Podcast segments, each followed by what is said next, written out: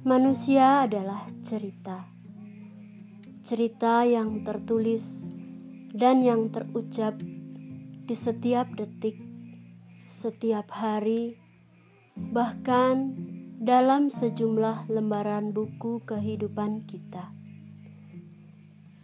Hidup itu anugerah, hidup itu hadiah. Segala rasa adalah milik kita. Kita diciptakan dengan begitu kaya dan sempurna di dalam ketidaksempurnaan kita.